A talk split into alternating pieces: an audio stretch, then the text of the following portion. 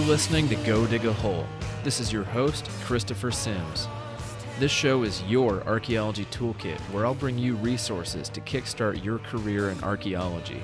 If you're still in school, thinking about going back, just getting started, or want to take the next step, Go Dig a Hole has you covered. All right, now let's get on with the show.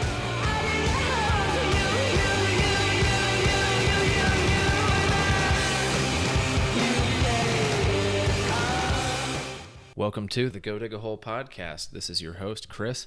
Today I'm joined by a very special panel. Uh, with me is Jessica Yaquinto of the Heritage Voices podcast. This is going to be a collaborative podcast, so you can listen to most of the episode over on her podcast. It's called Heritage Voices. Uh, it's on archaeologypodcastnetwork.com. Um, you can also find it on iTunes and most places where podcasts are streaming. Uh, it's a wonderful podcast that features indigenous perspectives on various um, on various issues that intersect with anthropology, archaeology, and native lives. All right, so to get started, why don't we have everybody introduce themselves real quick?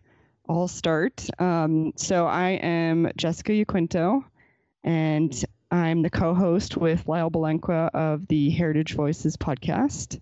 And I am a cultural anthropologist and the founder of Living Heritage Anthropology. And I live in Cortez, Colorado. And I'm Chris Sims. I'm the host of the Go Dig a Hole podcast. I'm calling in from Portland, Oregon. I'm an archaeologist with experience in CRM and in nonprofit educational groups, and I also work for Codifi and the Center for Digital Archaeology. Uh, my name is Cassie Rippee. I am the Tribal Historic Preservation Officer and Archaeologist for the Coquille Indian Tribe, and we're calling from Coos Bay, Oregon. I'm Danny Hockema. I'm the Cultural Anthropologist for the Coquille Tribe, and I'm tribal member of the Coquille and Coos tribes. My name is Desiree Martinez, and I'm a member of the Gabrielino Tongva tribe, and I'm a practicing archaeologist. Hi, my name is Emily Van Alst. I'm Siyaska Lakota, and this fall I'll be starting my PhD at Indiana University uh, with an emphasis on Indigenous archaeology in North American Plains prehistory. Hello, my name is Lyle Balenquah. I'm a member of the Hopi tribe. I've been working as an archaeologist uh, here in the Southwest for over 20 years uh, in various aspects of CRM, uh, and currently I work as an independent consultant. All right. So, Denny, thank you for that, first of all. And second, would you like to start out? I know that, that you've done, uh, Cassie's mentioned that you've recently done some, some work with museums.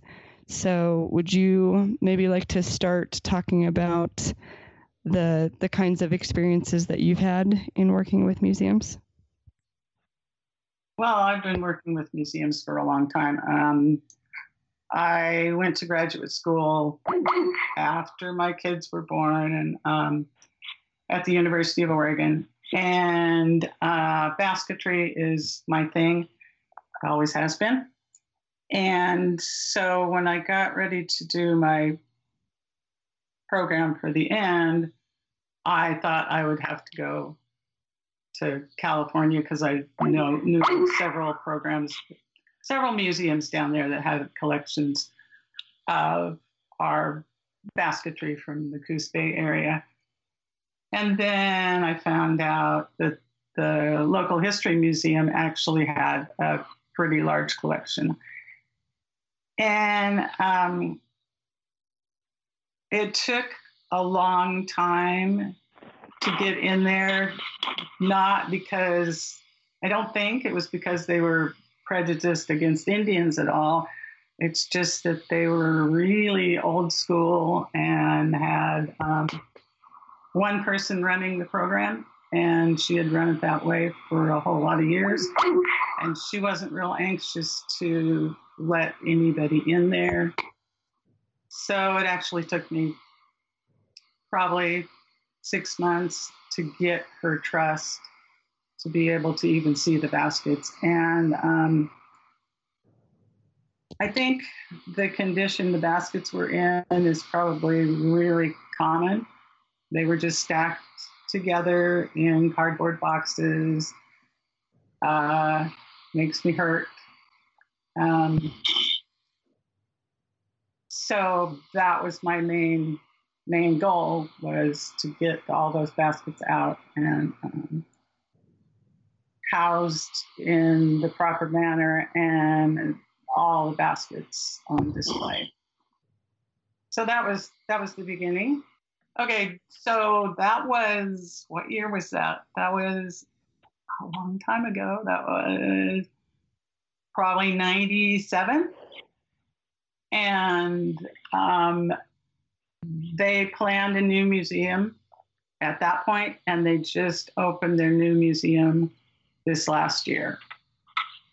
It's a beautiful museum, um, but they don't have space to have all the local baskets on display. And I think that's a problem with museums everywhere that aren't cultural museum that aren't tribal museums. You know, they have to focus on other things, which is understandable. Mm-hmm. But um, baskets have spirits, and they need to be out. They shouldn't be in cardboard boxes and back rooms. So that's that's kind of my my passion. And I know um, the problems that the Karuk tribe have had, and um, specifically, I think their problems are well. I know of a local one that they have problems with, but um, the Berkeley Museum is uh, notorious for um, not working with tribes well and having human remains that they refuse to deal with.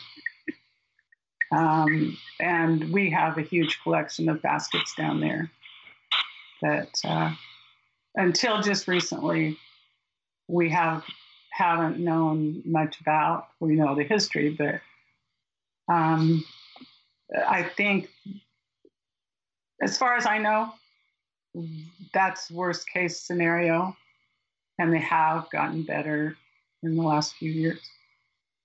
We actually got to see the baskets last week, and it was pretty amazing.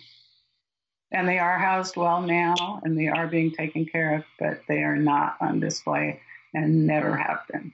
I'll just do a quick follow up. Um, so, in addition to the the local museum that we work with here in Coos Bay, um, we also work with the university museums up at University of Oregon in Eugene. We work with the Oregon State University um, and a number of other um, university and local museums um, that we have fairly good relationships with, but it's taken uh, quite a bit of building, trust building, um, to get to where we're at today.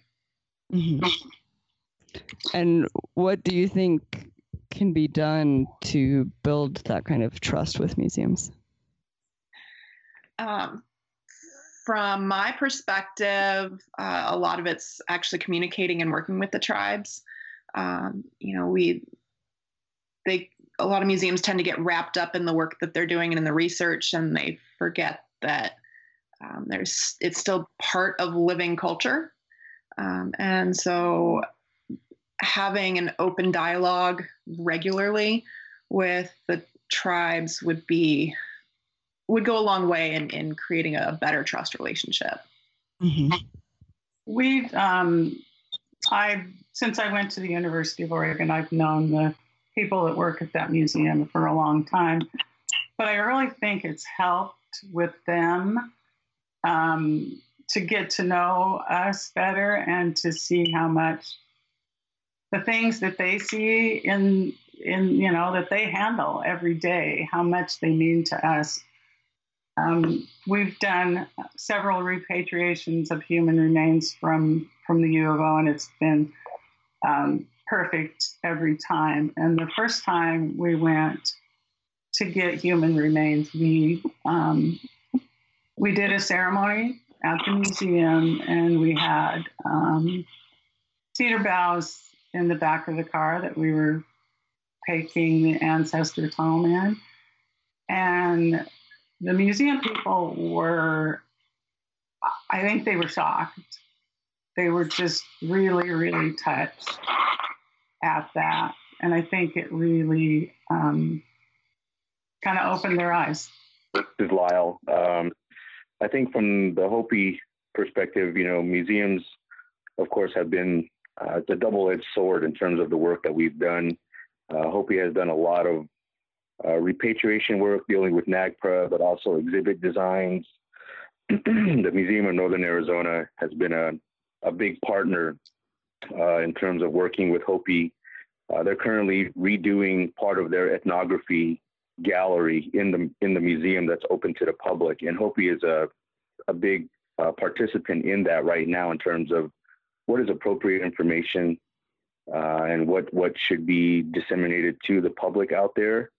Um, of course, it varies from museum to museum. Some museums have a lot of experience in working with the tribe, and so they have uh, the process down, particularly as it relates to NAGPRA, uh, repatriation of not just human remains, but also uh, items of cultural patrimony, you know, things that are still in use within the ceremonial cycle here at Hopi. And so uh, it really comes down to how experienced that staff is. And I think a lot of it is, is reliant on the personal relationships that you form with those staff members. I think when a museum has uh, continuity of staff that have been there for a number of years or have worked with tribes throughout their career, I think that really helps smooth things out in terms of their understanding. Um, a lot of the education uh, goes back and forth in terms of how are these items stored within museums. Uh, you know, a big a big issue for Hopi that came out in terms of the, the repatriation issue is the treatment of items, how they were uh, treated with chemicals and other pesticides and insecticides uh, over the previous years, and what are the harmful impacts that could be passed on to the, the living practitioners that then take possession of those items. And so for Hopi, that was a huge issue uh, in the early 90s in terms of really how do we deal with uh, the repatriation of these items back to Hopi, knowing that they are going to be handled by people within the community, knowing that they're going to be still in use. And so a lot of that education uh, on the Hopi part was learning about the different chemicals use. And so, you know, I think it's um, what that what that reflects on is just a, a good communication process from both the staff and and the tribal members being honest about uh, to to a certain degree about what we can pass on to staff members. Uh, but I think you know open communication over the years has really helped Hopi in terms of understanding museums and what they do and what their missions are. They're more than just education for the outside people. Uh, they also have a responsibility and obligation uh, to be responsible to the community members that they're trying to represent out there when they put up their exhibits and those kinds of issues. And so I think over the years, Hopi has had a good experience with various museums. Uh, we still deal with it on a very day to day basis um, in terms of what's going on out there in the museum world. Uh, but I think Hopi has come a long way in, in really understanding how museums work and how that communication uh, can improve over the years. So I have a few questions that some of the listeners of the Go Dig a Hole podcast might be in, might have, uh, since I wouldn't expect them to be as familiar with these issues. Um, you know, being early career archaeologists or, or students or just interested members of the the general public. So there are some issues a- around repatriation of um, human remains and and also uh, uh, other important items, and so uh, you know there there are some laws that are in place. NAGPRA is is the main one, and um, there are there are problems with it, and uh, I think you know for anybody not familiar, NAGPRA is the Native American Graves Repatriation Act, and so um, you know it requires that human remains be returned to their descendant communities, and um, I I think uh, this would be a good point to talk about some of the um, some of the gaps in oversight of of NAGPRA and, and maybe you know like how how do these remains continue to stay in museums when um, you know like where is the obligation on the museum's part to find the descendant communities? And um, you know like it is there a problem with the way that law is structured and the way that museums work with human remains right now? Because it looks like right now the burden is placed on the descendant communities to find human remains and and lay claim to them when it should be the burden on the people who are holding the remains, right? Yeah, I worked at the Yale University Peabody Museum when I was an undergrad, and my main focus was the ethnographic collection for the Alaska Native tribes. But um, I was talking to the NAGPRA coordinator, Erin, about human remains one day, and she said that sort of the biggest gap and issue she has with NAGPRA is that sometimes when objects and human remains were collected, uh, they didn't have the right information or provenience wasn't given. And so she has remains that'll be like, oh, these are from North Dakota. Well, there are a lot of different tribal groups that have been in and out of North Dakota. And so she's like, I have to contact a large amount of tribal people who not aren't necessarily getting back to me or I, you know, I, I'm not contacting the right person because I just don't have a lot of the information. And I don't know exactly what the solution to that problem might be. Um, and it and it does have to do with NAGPRA, but it also has to do with sort of this history of collecting in the United States, um, especially on the East Coast. I think a lot of stuff from the West was collected, but then doesn't have its context or label or information, which can make it really frustrating when institutions and universities are trying to give those human remains or those objects back. So there's just one perspective. Yeah, that history of collection is is uh, I think a huge problem in creating all these other issues that kind of cascade around from that. Mm-hmm, definitely. I think one of the other issues too, and one that my community has dealt with, is that we're a non-federally recognized tribe, and so prior to the unidentifiable um, regulations coming in, we weren't being reached out to because we weren't falling under NAGPRA in terms of who they needed to contact. And so a lot of us um, as community members were reaching out to museums um, in order to, to see what ancestors they had uh, within their collections.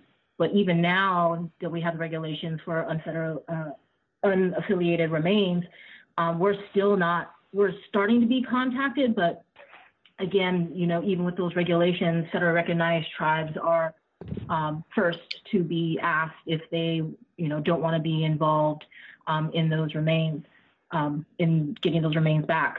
But the other thing too is that we have been dealing with is the the history of the academic interpretations of our community's history, stating that we're extinct, we don't exist, that we're delusional Mexicans, and that our community, in particular the Gabrielino Tongva, only came into the Los Angeles area about 4,000 BP. So when you have a law that really rests on preponderance of the evidence, preponderance of the evidence that was collected by scientists who do not use the correct um, in uh, research in order to make those affiliations, you start to get um, not being contacted as well. So there are some museums that stated because the scholarship on Gabrielino Tongva archaeological history states that we weren't here until 4000 BP. If we try to make claims of any ancestors that are older than that, then we're mistaken or our oral histories are incorrect because the scientists have said that we don't have any relationships with those ancestors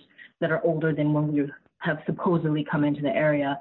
So we're always fighting against um, museum personnel who are making those affiliations and again using the scholarship there and putting it against what we believe and what we know to be true about our community emerging from this area and being here for thousands of years more than what's currently in the archaeological literature. And Desiree, I have a question for you there. I've heard of other cases where there have been, especially I, I, believe in the Pacific Northwest, where there have been tribes that are not federally recognized for one reason or another, and that other tribes have have basically spoken on their behalf because NAGPRA, like you're talking about, until I believe it was 2010 that the regulations that you mentioned changed. Has that been something that's been part of your experience that that there's been partnerships with federally recognized tribes in order to to try and help that situation, or has it really been your tribe alone uh, attempting to go directly to the museum?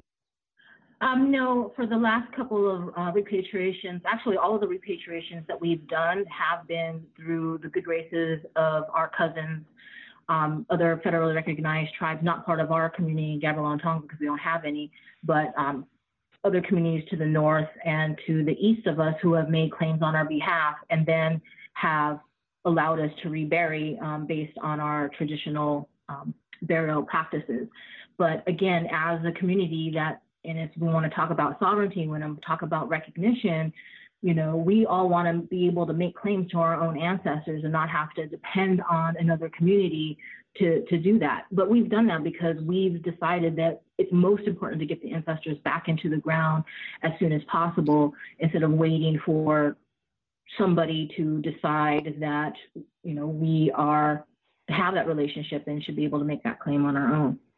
Mm-hmm that raises another thing that that I've I've read about um, and and heard you know through through people who have experienced this is there are there are appropriate ways to handle and um, record information about human remains and there are inappropriate ways and one of the most inappropriate ways is to display images of of those human remains. And um, uh, you know, there's there are a whole lot of issues about that, and museums are often uh, in offense of of displaying pictures of human remains, and it's one of those things that it it varies um, group by group, and um, I think the the tradition of museums stemming from um, like the the classical European collections and stuff like that.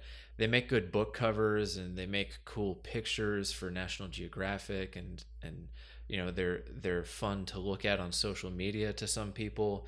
But taking pictures of human remains is you know it's it's disrespectful to to a lot of people and it's disrespectful to the the ancestors. And so um you know i think that that that issue of kind of handling and recording human remains before they are returned um, is is also another problem that you know scientists and some some other people get up in arms about.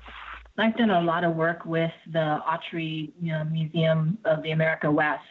Um, particularly, our community has had a long relationship with um, that museum. And because of that long relationship, and particularly within the last couple of years, we've made um, strong um, forward movement with them and trying to understand our perspective for the Gabriel Tongva. We definitely don't like having our ancestors um, have pictures displayed on the uh, on museum exhibits and presentations and stuff like that. But I know in talking with our elders, particularly a lot of us do a lot of education and are trying to help um, various museums develop um, educational programming for teachers and docents, et cetera.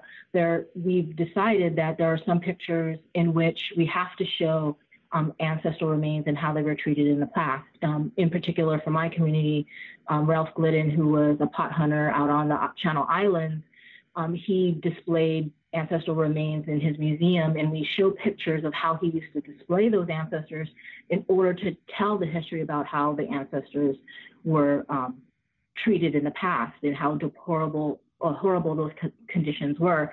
Um, luckily, we were able to to rebury all those ancestors last summer, but it's one of those things where it's up to the community to decide what's important. And of course, we do it in a mindful, um, we've done prayers in terms of trying to find guidance in doing that. And although it hurts to see this, and of course, when we give these presentations, we warn people that this is what we're going to do. And if they object, they can leave at any moment.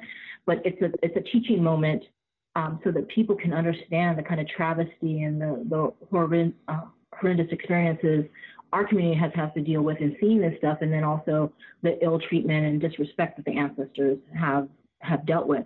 But in, so finally, in teaching and talking to the museum staff, they finally get it. And there was actually a scholar who contacted the museum to get rights to a picture for an archaeological um, report that they were writing, and they wanted specifically the pictures of the ancestral remains. And the museum contacted our community and said, do you want us to give permission so that they can use this in a publication? And we said no. So they turned around and told the author, no, you can't use it. We don't give you permission to use it because that was the only picture they were going to use. Out of all of the pictures of the artifacts and everything, they just wanted the ancestors. And it's because they wanted that sensationalism. They wanted um, to show it, you know, to make it a good publication, but that's not how we want to see our ancestors done for sensationalism. It wasn't for the education of what they were doing in their report. And I know that Emily, for one, has talked a little bit about in, in one of her blogs about some similar types of issues with the, the representation of of Native American artifacts and human remains. Emily, did you want to add anything to that? Yeah. Um, so I wrote this article about the artist James Luna, whose pieces were pretty popular in the 90s. Um, and one of the pieces he did was he displayed himself as like a Native American.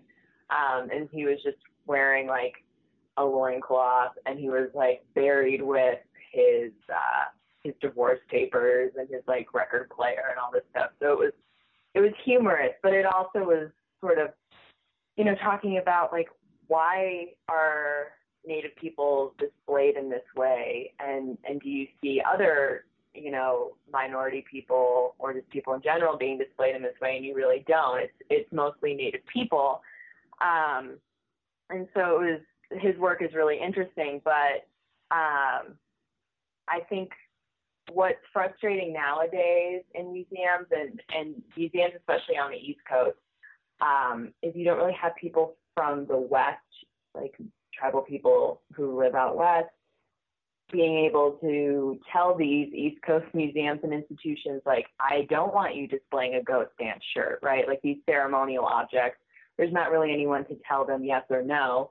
Um, and so they just kind of display whatever they have in their collection. And a lot of the time, those are ceremonial um, objects. And so I think that was one of the most frustrating things for me going to uh, museums on the East Coast. And there are good examples where uh, the Peabody Essex Museum in Massachusetts does a lot of work with tribal communities, which is awesome. But then you have museums in New York, like the Met, um, that don't have that sort of need to uh, contact tribal members, um, and it can be really frustrating.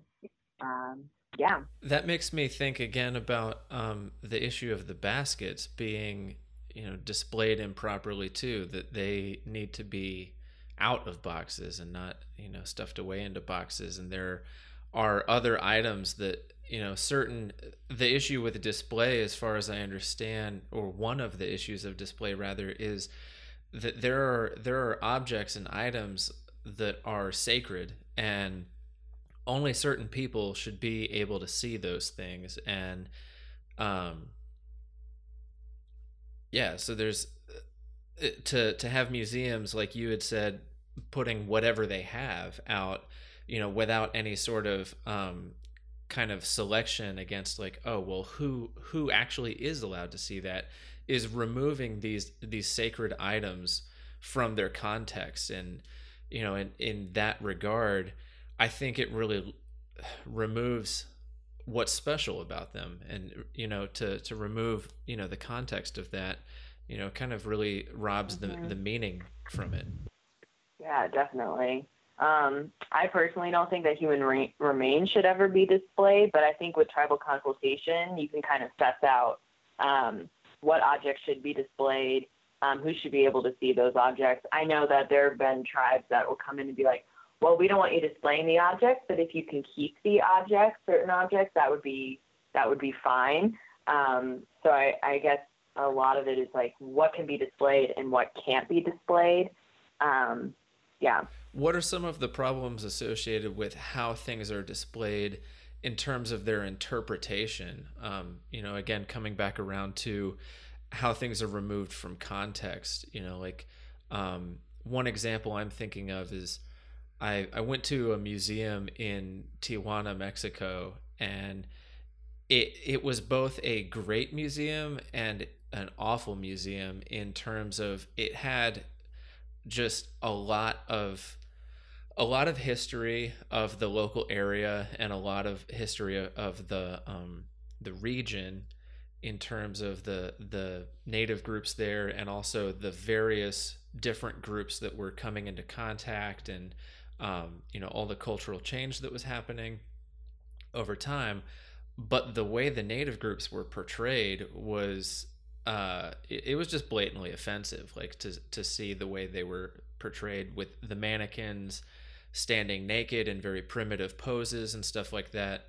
Um, and so you know to come back around to that like what what are some of the issues with the way um, the way these items are, are displayed and then how they're interpreted well, at the Yale Peabody Museum, they're sort of in the back, which you don't see out at the at like in the actual um, displays of native objects. But in the back, there's like overarching, um, I guess, almost themes or labels for objects. So all the Plains tribes are under Sioux. Like you have Crow, Hidatsa, Arikara, Pawnee, Cheyenne, Lakota, all under the guise of Sioux.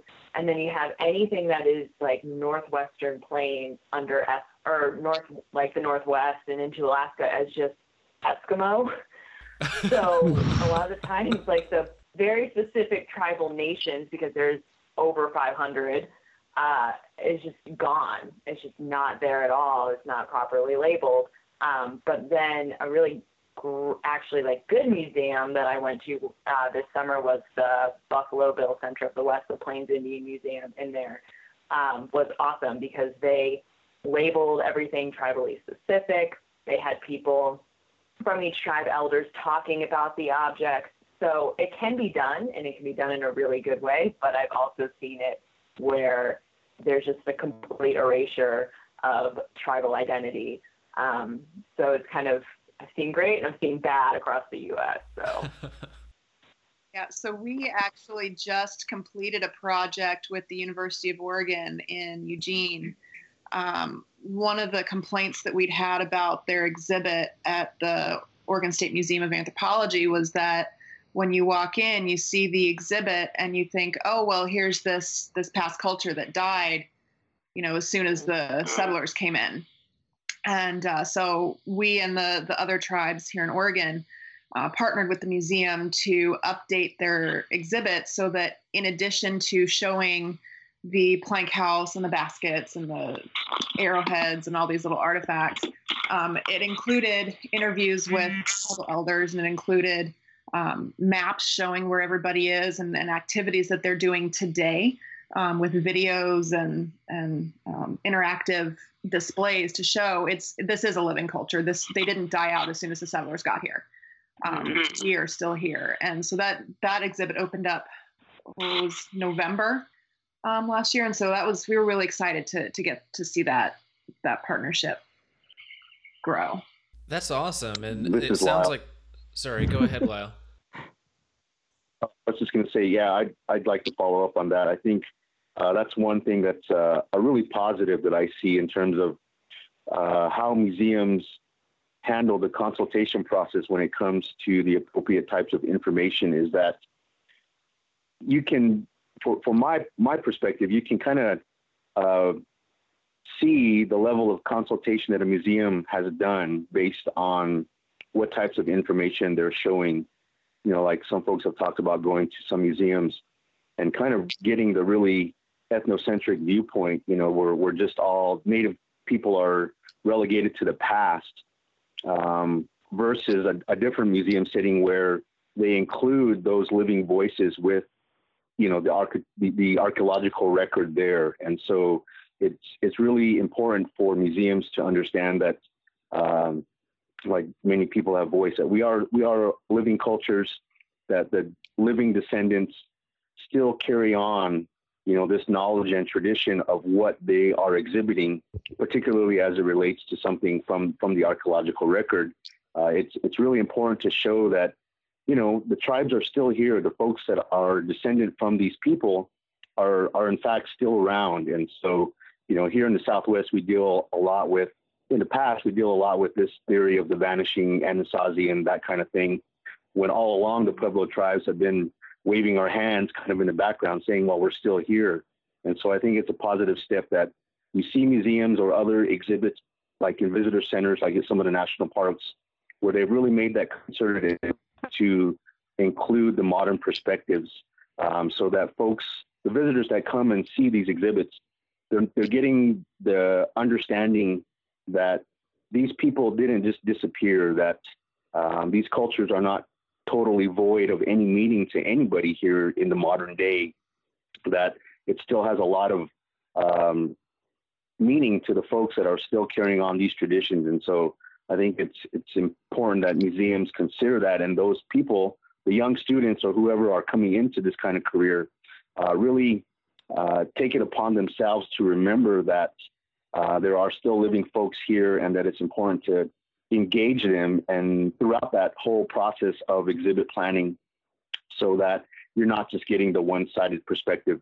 You're not just getting the story that uh, the archaeologists tell you, but you're getting multiple perspectives about who these people were, uh, what they later became, and what they're doing nowadays. So, you know, just to follow up on, on previous statements there.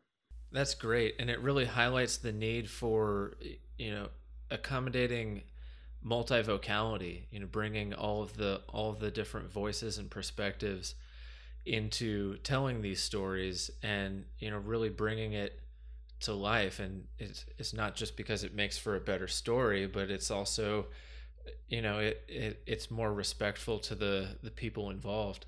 Okay so we've heard a few really good um, examples of of the right ways to do things. We've also heard a few examples of the wrong ways to do things in terms of um, museums holding and and displaying and interpreting native culture. Um, are there some examples of um, programs or museums that serve as a model for the future, or you know um, something that is successful that other you know museum programs and and so on and so forth should should follow? Because um, it sounds like the example of uh, University of Oregon's um, Oregon State uh, Museum. Uh, has made a lot of steps in that direction. Would you see that one as being one that other museums should should follow along? In some ways, they do a phenomenal job. In other ways, they they they still have a lot of strides to go. So, um, you know, I, I guess it's it's a starting place. What are some areas that they could improve on? And and we can speak to that more generally, not necessarily calling out yeah. one particular museum. Um, what what are areas in general that all of you have seen that that you think, yeah, that you think museums could improve on? Well, I want to talk about um, my work again with the Autry Museum of the American West, and it's something that's been happening within the last year and a half, and we actually have a publication that's coming out in terms of conservation. So we happen to have, and this is all outside of NAGPRA, um, there are some ancestors that were removed from a site in Southern California, and when they were removed, unfortunately, they removed whole um, with the dirt surrounding them, and then they were covered in, um, I don't want to say glue, but um, I can't remember the material, but it basically um, covered the whole ancestor as well as the dirt to keep it together, and then the ancestor was put on display like that. So the hmm. um, Autry was going to move its collections from the Southwest Museum campus to the new facility. And in order to make sure that they were, the ancestor was stable in order to be moved, um, they wanted, they started to think about, okay, well, if we removed this um, material um, from the ancestor, will it make it more fragile, et cetera? and then thinking about, okay, well, what would happen if we were to do this? And so they actually contacted myself and another community member who had previous relationships with the museum and said, okay, if we remove this, when we remove it, we're going to be actually removing pieces of the ancestor. So mm. do we go ahead and do this or, you know, what do you, what do we want to do as a community? So thinking about, you know, past museum practices and then trying to think about, well, we have, the museum has to care for them until they can be repatriated you know, bringing the community in to talk about the different conservation methods and then asking the community what they feel would be appropriate. And so for us, um, when we pass on, we should have every piece of us um, with us in order for us to complete our journey on the other side. And if they're going to be removing this this um, stuff that's on on the ancestor, pieces of the ancestor is going to be coming off. And so, you know, we also don't want to do worse harm to the ancestor. They've already been treated horribly. Um, so with a decision with the community that we were just going to leave the ancestor alone for this move, and of course we'll probably end up making a different decision when it is time for the ancestor to be reburied. But in particular, for this particular um, reason of the of the moving, we decided to leave the ancestor alone at that time. So bringing in Native community members for conservation um, talks, I think, has really never been done, and we're going to be talking about this um, at the conference for the International Museum Tribal um, Archives and um, conference in, in New Mexico in October, but it's something that I don't think has really been talked about again outside of NAGPRA, outside of you know all of these other kind of hot button issues, but just the everyday practice of museums taking care of their collections, particularly as it relates to conservation, I think is kind of unique and something that I think should be emulated. That is a great example, and that reminds me of, of something that I, I think Cassie you had mentioned uh, before we started recording this episode about the laws regarding what happens to um, artifacts and um, or how museums hold those things. You know what happens to them, and uh, I was wondering if you could speak more to that. You know, aside from from human remains, you know, there's there's uh, various laws, you know, federal and state level on, you know, how things are held. Yeah. So, um, I'll first start by putting out a plug. I don't know if you guys are aware, but uh, Department of Interior is currently reviewing NAGPRA um, to streamline the process be a lookout hmm. for that while while we're talking about it. Um, yeah, streamline's not a fun word lately. No, so so be on the, be on the lookout. That's that's one uh, issue that's that's kind of on our minds right now.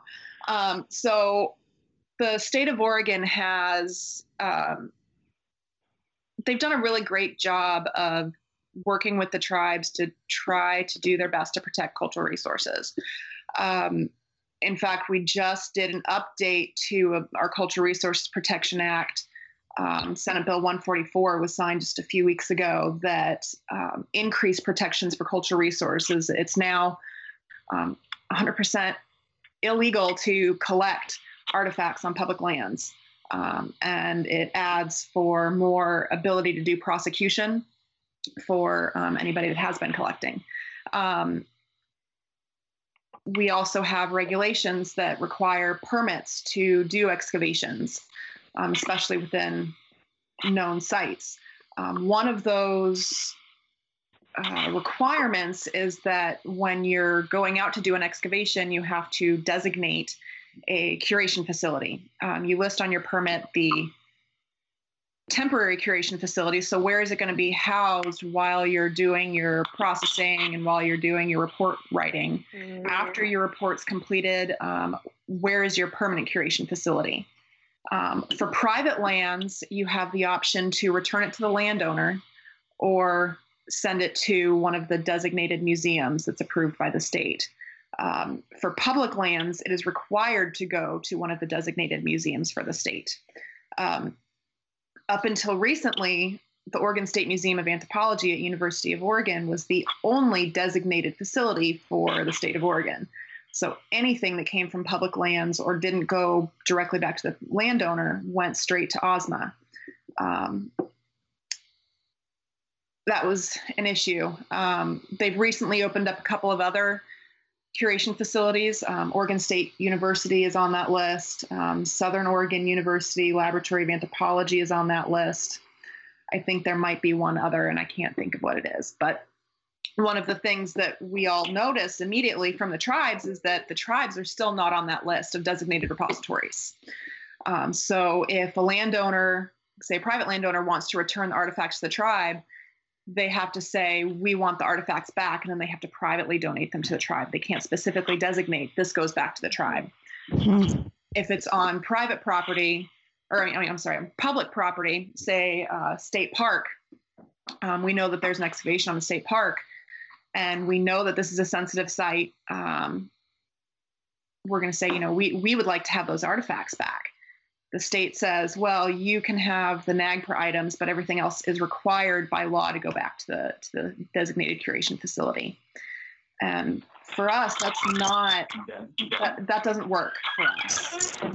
Um, so one of the things that we are gonna that we're trying to change, uh, push for, is to see state the tribes be listed as designated curation facilities, not only on public on private property, but also on public as well um, the something that I've I've noticed um, I, I, noticed immediately when I started being as an undergrad, museums and archaeologists claim ownership of the collections that they work with and the collections that they take in. Um, they're not just stewards, but it's it's their collection. I'm working with it; it's my collection. I you know, and it's a great thing to to want to be a great steward for that collection and to take pride in the fact that it's being well protected and cared for. Um, but it it doesn't belong to that researcher to that facility. Remember it's just a, a continuation of me harping on that. This is a living culture. These are living people and they we want to have those things returned to us in in in many cases. Not in all but in many cases we want to have those things returned to us So, okay, real quick, one clarification. So basically, it sounds like this Oregon law is meant to be a supplement to the Archaeological Resources Protection Act or ARPA yeah at a, at a state level or? Yeah, the the state laws um, mirror and supplement a lot of the federal laws. Yeah. Okay. Okay. And one thing, continuing on what you were just saying, one thing that I heard of recently, because I was I was having a very similar conversation not too long ago, that there's some tribes that have gone through the process in order to become curation facilities Yep. Uh, you know not not basically just that it can be returned to the tribe but that they've actually opened a curation facility in order to have to in order to avoid that discussion entirely basically which obviously leaves the the question or several issues i guess. First one being that at that point they're still not quote unquote the owners of of those materials because they're still then federal like in federal hands they're federal property i guess you'd say. Um so what do you think of that solution Well, you know, a couple of tribes here in Oregon have done that. Um, one tribe, and I, I'm, I won't name which ones are which, but one tribe tried doing that and was actually turned down because they still continue to use at least the tribal artifacts as living um, living works and so there are certain sacred items that they would check out to tribal members um, for ceremony and they didn't pass as a curation facility because it's well it's not staying in that facility. Um, and so tribal museums and tribal collections we we view you know those collections differently than than the state and the federal um, process does. Um, but you know i mean it, it's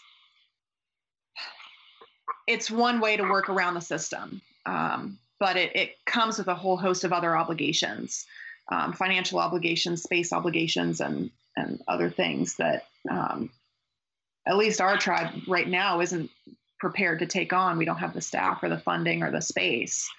Um, so it's it's great if a tribe can do that um, but it, it comes with a whole host of other obligations that it's really kind of unfair to put that burden on the tribes i think right Yeah, not to mention the costs associated with opening a uh, you know repository.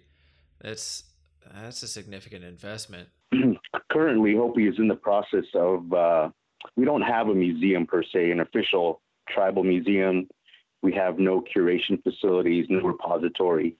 All of our items related to NAGPRA, uh, we have to enter into agreements with the institutions, museums, universities, so that they can continue to curate those items uh, until such time that Hopi can find a suitable or, or build a suitable um, repository for those. Uh, this process here at Hopi has been ongoing for probably 30 years, you know, and um, we're at the stage now of actually having some really definitive planning going on right now. Uh, there's a tribal resolution supporting this museum idea, um, but it's going to take a lot more work for it to, to, you know, become a reality. And part of that struggle is the cost associated with it. You know, the original estimates back in the 70s, this idea first came around, of course, are probably triple or quadruple what those amounts were originally estimated to be at. So we're looking at the millions of dollars. And so right now, Hopi has to rely on the good faith efforts of uh, other museums and institutions to continue to hold those items uh, for Hopi more or less free of charge. And we know that places a huge burden uh, on those on those institutions all throughout the Museum of Northern Arizona again, simply because they're a, a really good partner for Hopi in terms of understanding our needs and our limitations in terms of budgets and staff and space, all those issues that uh, any museum would have to go through. And so uh, we work with them as such to hold certain items. Some items are held separately, you know, like uh, sacred items or religious items are stored different in, in apart from NAGPRA items, say funerary objects. We don't want those two things um, being uh, stored in the same storage space. And so uh, we worked with those institutions to come to that kind of agreement. Um, but yeah, for Hopi, it's it's a huge issue. We have thousands of items out there, you know, in the outside world being held by other institutions. Um, some of those items come back, like I talked about, the repatriation part uh, being returned back to the community. So those more or less get reabsorbed you know, by the community members and uh, are put back into use or stored elsewhere. Um, but yeah, for, for Hopi, it's a huge issue in terms of how do we deal with those kinds of issues down the line. How much space is going to be needed? You know, our initial estimates of what a repository may look like keep growing in size once we start to realize the number of collections. And we're not just talking about NAGPRA items.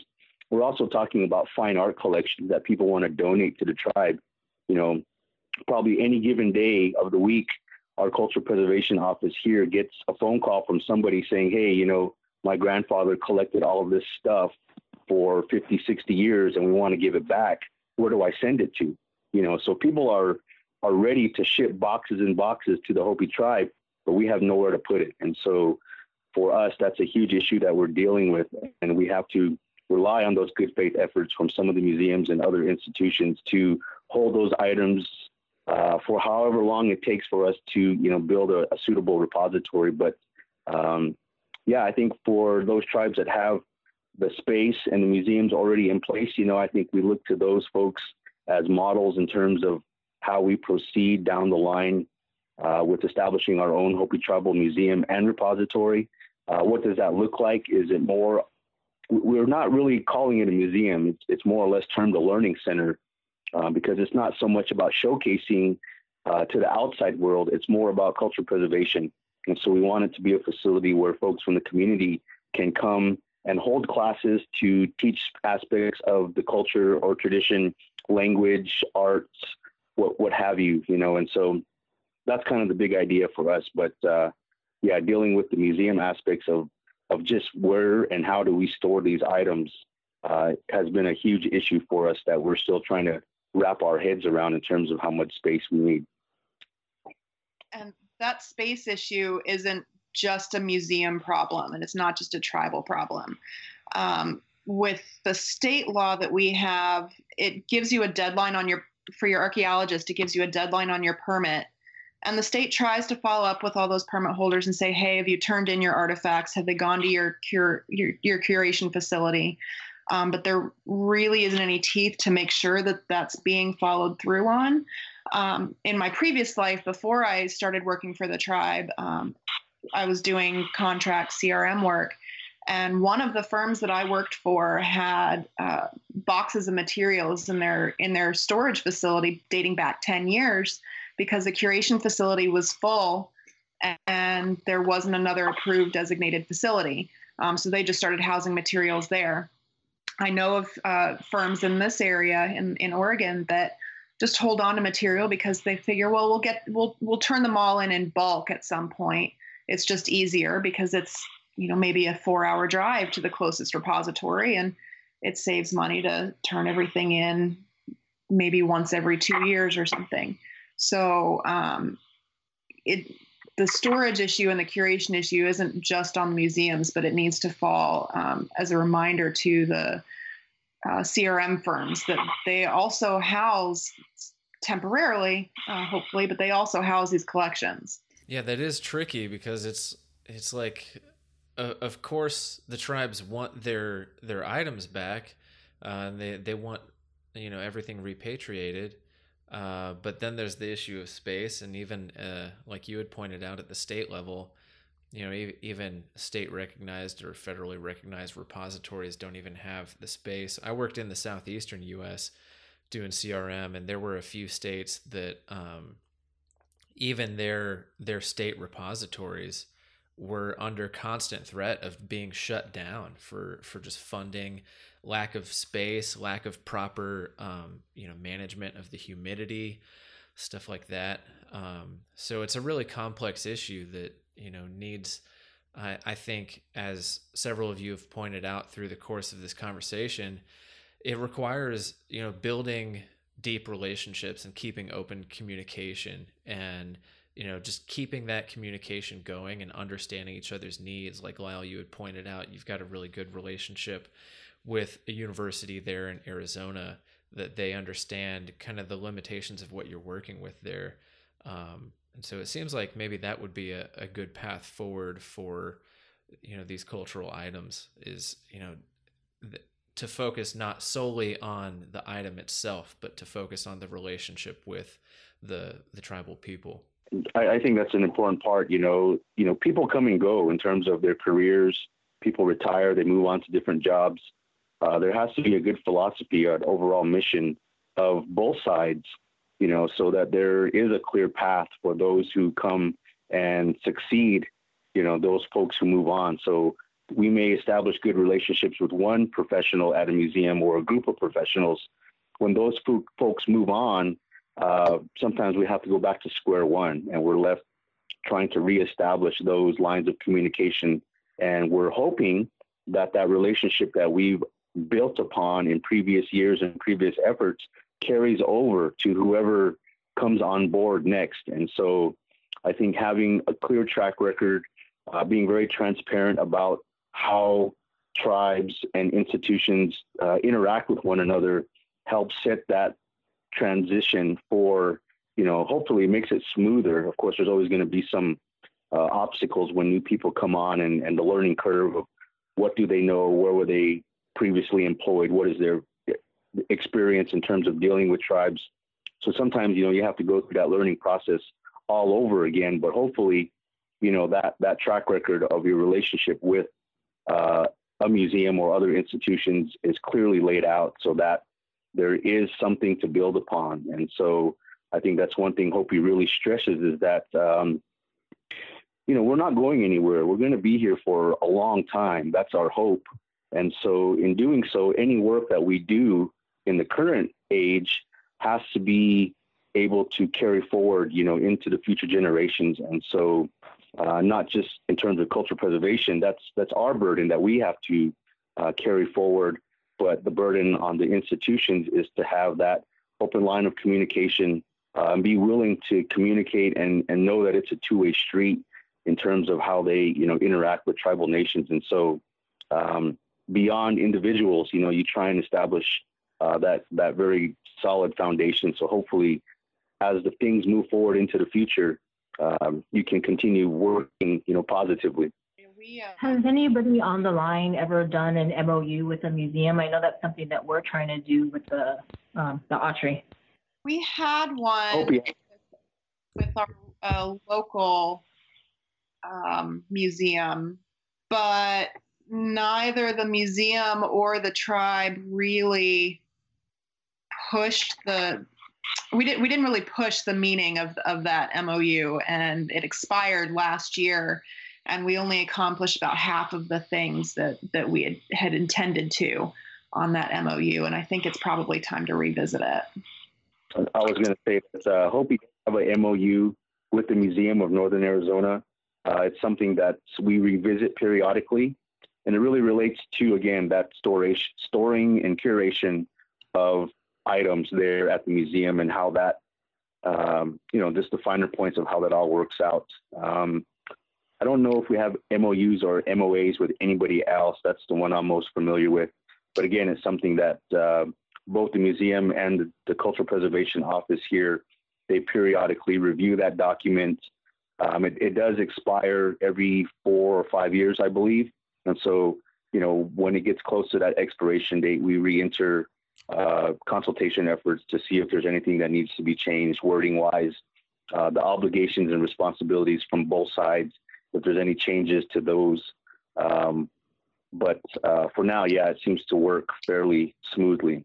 Yeah, the the Hopi um, the Hopi agreements with the with the Museum of Northern Arizona and just all the other tribes that they've worked with uh, as well are really really interest. It's a really interesting case study because I, I feel like a lot of you have touched on, like Desiree touched on, for example, the fact that just because something negative was done in the past doesn't necessarily make it better to take that thing away. And I feel like a lot of you have touched on um, similar unexpected things that come out of consultation, like Denny talking about, no, we do want our baskets out of boxes and displayed. So I think that just goes to highlight and and the Museum of Northern Arizona being another example where they and I'm sure Lyle could speak to this a lot more than I could, but one example of, of one thing that they do is is they have there was concerns about objects not getting any sunlight and that you know basically as as living um, spirits these artifacts weren't getting sunlight and what they needed. And so the museum set up a way that at least once a year every object within their repository would see sunlight and so I think one of the, I mean, I think the key point, like Chris was saying, out of this conversation today so far is that the importance of consultation is not just, you know, I think a lot of archaeologists or, or museum people see consultation as a way to learn about the artifact itself, but that there's so much more to it than that, and that you can't go in expecting any certain one response and that the consultation may lead you to really unexpected and really really positive for everybody places Yeah, and that takes a lot of flexibility and kind of, you know, placing the needs of others first. Well, I feel like that might be a good point to start wrapping up the episode. Is there anything else that you all would like to share? Has anybody worked with the Smithsonian as far as repatriation of human remains? I um, spent two summers at the Smithsonian in the archives and the National Archives, and um, it was a really good experience. And uh, going in, I thought that if anybody would have their records in order, it would be the Smithsonian. Well, I'm sure a lot of people know that's absolutely not true. I was shocked, absolutely shocked. They said they had nothing from Coquille or Coos or even the Coos Bay area. And we started, we got permission to start looking at artifacts and they opened a drawer and, you know, a huge drawer and everything in the drawer was from our area because the records were just so bad. Um, but that ended up, we brought a lot of um, information home and shared it with all the tribes in Oregon. But just recently, um, I know the Smithsonian has, they don't have to follow the NAG NAGPRA laws, but we just recently found out that there are human remains from our area there. And um, so far, it's been just an amazing relationship. It's worked really well. We're just getting started, and it's very slow. Um, they warned me that it would take at least a year, but um, that part is really organized and um, very, um, very positive. So I'm hoping it turns out as well as it started. That's great. And do you feel that they're putting in the the work to build a relationship with with you to, you know, make sure everything is done right by the tribe? Um we're just getting started. They of course don't know anything about the tribes out here, but um, so far it's it's gone well, and I'm just wondering if the whole thing is going to be as easy as it started out. And in the past, um, it just brought up something. Um, my uncle was an anthropologist too, and um, he went back to the Smithsonian for the first time in like the 70s. And um, he started asking, he had friends from the Klamath tribe and um, that it was known that there were um, remains taken from the Modoc War, and those people had been trying to get their ancestors back for years, and um, so he started asking back there, and um, finally was told to go into this office and. The osteologist were, were they were sitting in his office talking and he said as soon as he walked into the room, he um, he knew there was something something wrong in that room, and um, the guy said, "Well, turn around and look up." And there was five skulls on the top shelf um, with their names on their foreheads, and um, he eventually got those back home, but um, you know, even the famous institutions like the Smithsonian um, sometimes don't know the right thing, the right way to do things.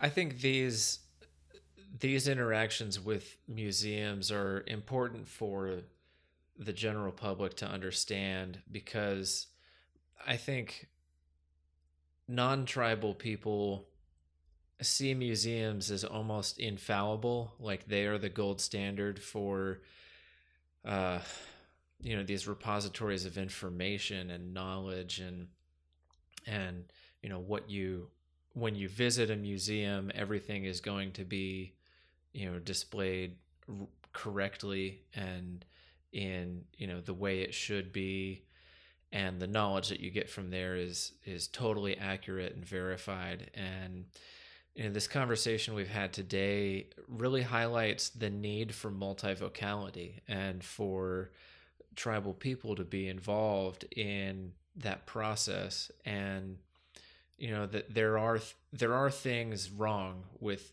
with museums. And you know there are examples as we've heard of museums doing things the right way and you know like you had pointed out it's it's a start and it sounds like they've got a still a very long way to go. Um, but i'm really happy we've had a chance to have this conversation today and and hear you know these perspectives and you know explore the problems with museums and see, you know, there is kind of a path forward. And, you know, by no means is this like the end all be all for the conversation. I think that we could talk about this for, you know, our lives probably. yeah, just, just to close out on my part, you know, issues and obstacles and even the successes, you know, those have to be revisited time and time again throughout whatever process we're going through. And so I think that's, you know, what I spoke about earlier is having a good track record, uh, being transparent, but also having a good paper trail about how this process moved forward, you know, so that we're not continually having to start from the basics.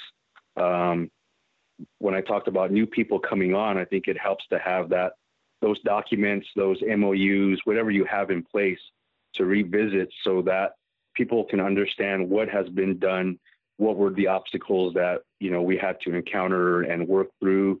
Uh, do we have to revisit those issues again, or can we just continually to move forward and and know that you know we're not starting over from from the basics. Sometimes you have to. Sometimes issues come up and you have to, you know, kind of start um, at the very beginning and move forward again. But I think just for both sides, both museums and the tribal entities, you know, I think it's incumbent upon us to have that open line of communication and be willing to share information to a certain degree, you know, and, and be willing. And if you have to share information that may not be suitable for the public, making that known. Um, but I think it's about education on both ends. I think tribal communities appreciate the work uh, museums are doing in helping to preserve our cultures, and there's a lot that we can learn from them. Um, you know, one aspect is pursuing these as careers for our own tribal people. So having those relationships in place, I think, uh, is a positive step to having our own tribal folks enter those fields and then come back and uh, work for their fo- work for their own communities. Um, so I think that's you know, as as museums and and tribal folks move forward, uh, I think it's um, something to keep in mind. That's great. Um, Cassie and, and Denny, do you have anything that you'd like to close out with? I don't think so. I think that uh, wow, pretty well covered it. yeah. Emily or Desiree? No, that was perfect. That's exactly what I would have said. yeah, I agree. Well, it was right. great having you all on the show, and thank you so much for your time and for sharing your your experiences and your thoughts um, you know, I'm really looking forward to you know continuing any, any conversations that you know follow from this. For any of our listeners, uh, if you would like listeners to get in touch with you, you know, where where can people get in touch with you? This is Cassie. I I'm always happy to have people contact me. Uh, my email address uh, it's the Cassandra Rippee at coquilletribe.org. I'm always checking my Twitter. So Emily Van Awesome is my Twitter handle, but I always check my email too. So emily.vanalst at gmail.com. Vanalst is V A N A L S T. People can contact me through my email, lyle.balenquah at gmail.com. Last name is B as in boy, A L E N Q U A H. Um, people can contact me on my email, which is DesireeRM at gmail.com. And my email is Danny Hockema at coquilletribe.org. Okay. And all of those will be in the, the show notes as well. Yeah, and Jessica, you're on you're on Twitter as well. You're uh, at Living Heritage A. And then my email is jessica at living livingheritageanthropology.org. And Chris? Yeah, so people can track me down um, on Twitter, uh, in Instagram, it's just at Go Dig a Hole. On Facebook, it's facebook.com forward slash Go Dig a Hole. Um, my email is christopher at godigahole.com. And like Jessica said, uh, all this information is going to be available on show notes. Um, if you don't see it in whatever podcast player you're listening to, then you can find the show notes um, from the stream on Go Dig a Hole uh, on the blog at godigahole.com, or um, for the Living Heritage podcast, you can find it on archaeologypodcastnetwork.com and search for Living Heritage. Heritage Voices. sorry, sorry, Heritage Voices. Uh, and uh, I know that Lyle and Emily, at least, both have blogs as well. I don't know if either of you wanted to put in a plug for your blogs. Uh, yeah, I write for Working It Out Together uh, magazine. It's actually a First Nations Canadian um, collaboration uh, online publication, and there's a lot of other really great articles about um, issues affecting Indigenous communities. But I'm actually the first North American Indigenous person to write for them. Um, and so I kind of cover anthropology, archaeology, working with Indigenous communities. So definitely check it out. Sure. Um, my blog is called Angles and Momentum. Uh, it's anglesmomentum.wordpress.com. Uh, I write generally about anything dealing with Hopi in terms of CRM. Uh, also, my work as a river guide, I throw some things in there about outdoor education. Um, so, yeah, I'm not a very prolific writer, but I do get some stuff up from time to time. Thank you.